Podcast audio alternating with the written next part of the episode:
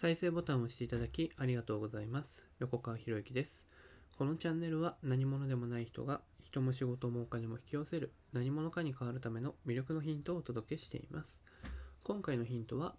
絶対に成功しない人の3つの共通点その3ということで、まあ、前回前々回からの続きになります。まあ1回目はね、まあ、スピードが遅いよとで2回目は素直じゃないよというね、まあ、そんなお話をしてきたわけですけれども。で今回は3つ目。で3つ目何かっていうとこれね振り返りをしない。振り返りをしない。ちょっと意味を変えると失敗を直視できないっていうことなんですよね。振り返りするということはね、いいことも悪いことも当然ね、過ごしていればいろいろあるわけじゃないですか。で、その際に、成功と失敗どっちが多いかって言ったら、失敗の数が多いんですよ。人は失敗をして成長するわけですよね。失敗をして成長する。失敗をして成長する。これ小学校の頃とかにね、思い出してほしいんですけど、逆上がりやってていきなり逆上がりできるようにってならないですよね。何度も練習して何度もできないっていう経験をした後に逆上がりができるようになったとか。竹馬に乗るのもね、最初は全然進まなかったけれども、何度か乗っていくうちに竹馬を乗れるようになった。一輪車に乗れるようになったとかね。そうした経験っていうのを子供の頃にいっぱい積んでるわけですよね。で、子供の頃っていうのは諦めないじゃないですか。諦めないというか、じゃあできるためにどうしたらいいんだろうって主体的に考えてやってますよね。まあ中にはね、もう自分は最初からダメなんだよって言ってやらないね、子供もいましたけどね。子供っていうかね、同級生もいましたけど。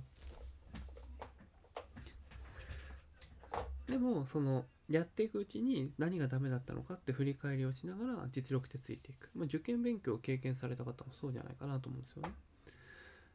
覚えました。じゃあ実際問題集にトライしてみました。覚えるっていうのはインプットですよね。で、アウトプット。で、問題にトライするっていうのはアウトプット。で、それをやってみたら全然正解ほど遠かった。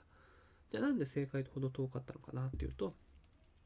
もちろんだけど、インプットされてなかったわけですよね。正確にね。ということは、そのインプットとアウトプットの間に自分の間違いがどこかにある。じゃあその間違いはどこにあるのかっていうのをちゃんと振り返るかどうか。成績上がる人って、ね、テスト受けるじゃないですか。で、テスト受けて、で、成績上がらない人の特徴は、あの結果だけ気にする。偏差値60になったとかね。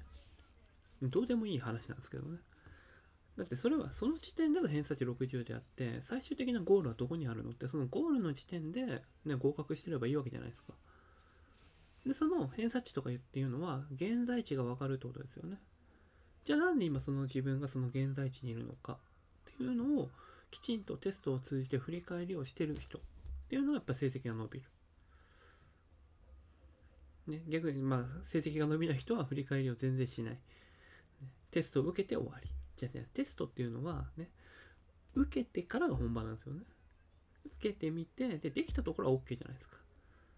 で、そのままできたところも、なんでこれがこの答えなのかっていうのを自分で説明できるのができたであって、ね、なんとなくだな、こっちかもしれない、あっちかもしれないっていうのはできていないっていうふうに判断をして、じゃあどうすれば正解に立つね。結果として正解だったかもしれないけれども、その正解に向かうまでのプロセスが合ってるかどうかっていうところをきちんと確認するかどうかっていう、そういうね、丁寧な振り返りを受験勉強の時とかにしている人っていうのは自分と直視できる人なんですよね。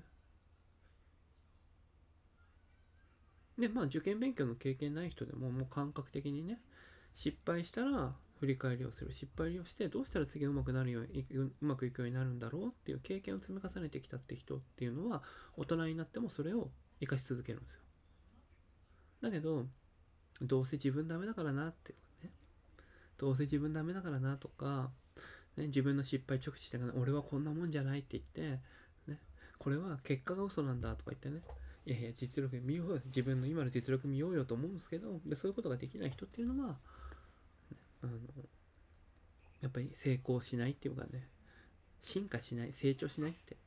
まあ、そりゃそうですよねって。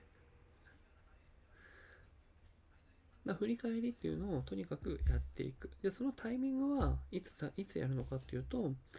まあ1日の終わりが一番いいんですけどね。1日の終わり、1週間の終わり、1ヶ月の終わりとか3ヶ月、半年、1年というね、なんか区切りがあるじゃないですか。その区切りごとに振り返りをちゃんとするっていう。なんで企業とかって四半期決算あるじゃないですか。要するに3ヶ月に1回、あの決算が出るわけですよね。数字として出るわけですよね。まあね、あれをやることによってね、株主にからのね、なんか視点視線が厳しいからって言ってね、無理やり数字を作るようなね、ことになっちゃってますけれども。まあいい面も悪い面も両方ありますけどね。でもちゃんとそこで数字が出るから振り返りができるわけですよね。で、その数字がどうしてその数字になったのかっていう自分で把握していたら改善点が見えるわけじゃないですか。じゃあ次こうやってやってみようとかね。いろんな案が出てくる。ということなんですよね。だから振り返りをするかしないか。で、あの、僕がそういうお話を聞かせている人たち、聞かせてもらってる人たちっていうのは、例外なく振り返りをしてますね。でその振り返りの方法も人それぞれですよ。自分でブログで書きながら、ブログを書きながら、ね、あの自分の経験を振り返ったりとかね。まあ、毎日日記をつけてる人もいるしね。その振り返り方は、うん、ね、人それぞれなんだけど、きちんと自分と向き合うということをやっているってことなんですよね。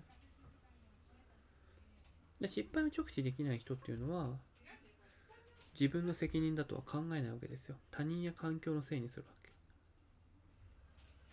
他人や環境のせいにしてもいいですけど、その他人や環境を動かせなかったのは自分ですよねっていう風な発想になれるかどうか。全ては自己責任だっていう発想に立てるかどうかそんな理不尽なと思うようなこともでもそれは自分が引き起こしたことなんだってだって理不尽なことが、ね、理不尽な要求をされるっていうことは理不尽な要求をされるような自分だからでしょ例えばねそういうふうな考え方ができない人っていうのは絶対に成功しないって言ってるんですよね。まあそうだよなってもう言われるたび思いますよね。で僕がね、よく言われるのは、ね、雨が降っても雪が降っても自己責任、電車が遅れても自己責任だって言われる。なんでって電車遅れるって電車遅れたのは自分のせいじゃないじゃないですかって言いたくなるでしょ？最初聞いた時僕もそう思いましたよ。当然。でもねその電車がね当たり前のように通常に時間通りに運んでくれることに感謝してるの？って。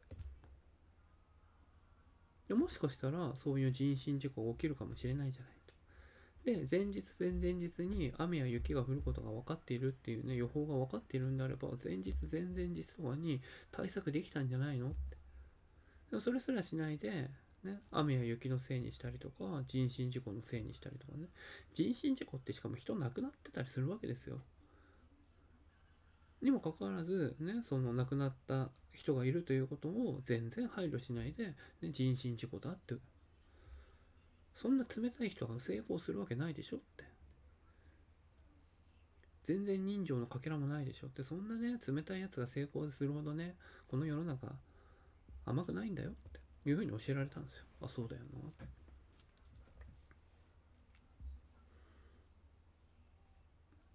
ということで、まあ、全ては自己責任に立てるかどうかなんですよね。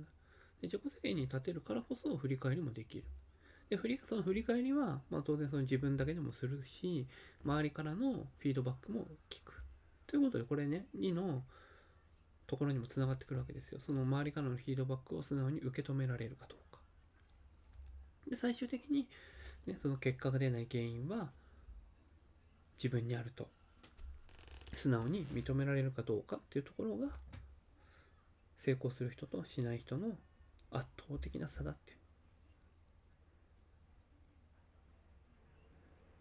そういうねあの主体的に、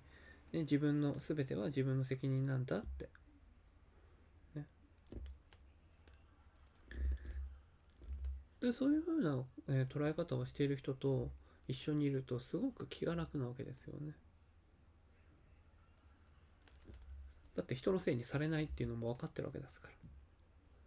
当然自分も人のせいなんかにしませんよって。いろんなこと起きますけどね。いろんなこと起きますけどでじゃあそれを起こしてしまったら誰なのか。自分が起こしたんだよねって。っていうふうに捉えられるように、まあ、最近ようやくなってきたかなっていう感じですね。ということでね。まあ絶対に成功しない人の3つの共通点ということでね3回テーマでお伝えしてきましたけれども、まあ、本来だったら1日とかね2日かけても全然セミナーができるようなぐらいの内容をギュッと圧縮したんでねもしかしたら物足りないかもしれないですけど逆に言うとねこの3つとは逆のことをやれば成功しする成功する可能性は高くなるってことなんですよね。でなんで可能性絶対成功するって言わないのかっていうとね絶対に成功しないは成功しないですよ。絶対なんですよ。絶対に成功するとは言えないんですよ。なんでか。それはやってみないと分かんないからですよ。やらない人は失敗するんですよね。人まあ、まあまあやらなければね、成功も失敗もないんだけど、でもやらなかったら、自分という人生においては失敗ですよね。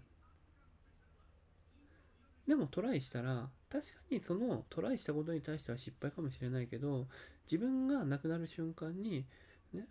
失敗だらけだったけど、トライね、いっぱい挑戦できたいい人生だったって言えたらそれは自分の人生という視点においては成功って言えるじゃないですか。ということなんですよね。でやってみないことには成功か失敗かわからない。だから絶対に成功するとは言えないですけど成功する確率をより高めるためには、ね、123の逆をやる、ね、スピードを速くするもう自分のペースでなんかでやらないね、成功者の人たちが求めるペースでやり続ける。で、そうするとそのペースに慣れてくるから。で、2番目、ね、素直になるってことですよね。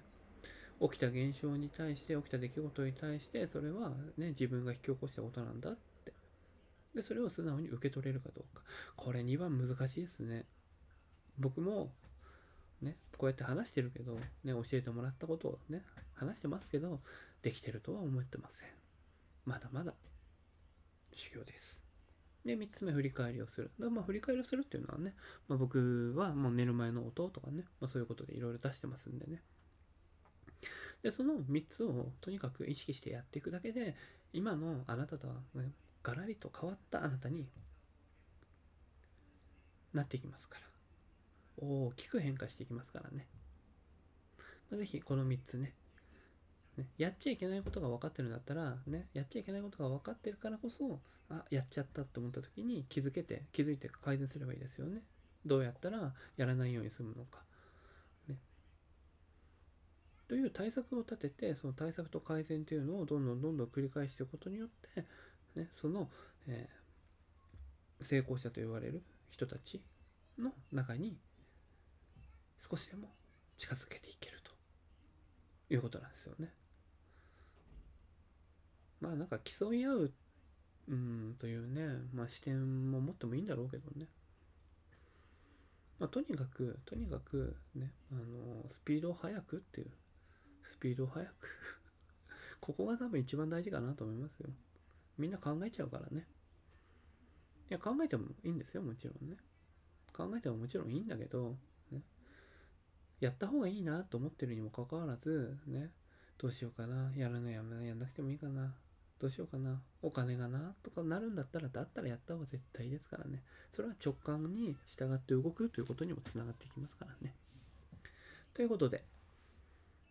このシリーズは今回で終了にしたいなと思います。もし何かね、聞きたいこととか質問とかありましたら、遠慮なくメッセージ送っていただければなと思います。はい、今回以上になります。このチャンネルでは一人一人が大切な人を幸せに導き世の中にするため、あなたの人生経験で培った魅力を生かして何者かとして活躍してほしい、そんな思いで配信をしています。このチャンネルの音声を隠さず聞いていただくと、魅力ある人たちの考え方や立ち居振る舞いがわかり、人も仕事もお金も引き寄せる何者かに変わっていくことができます。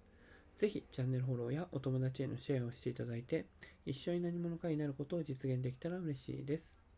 魅力のヒント、今回は以上になります。最後までお聴きいただきありがとうございました。また次回お会いします。横川博之でした。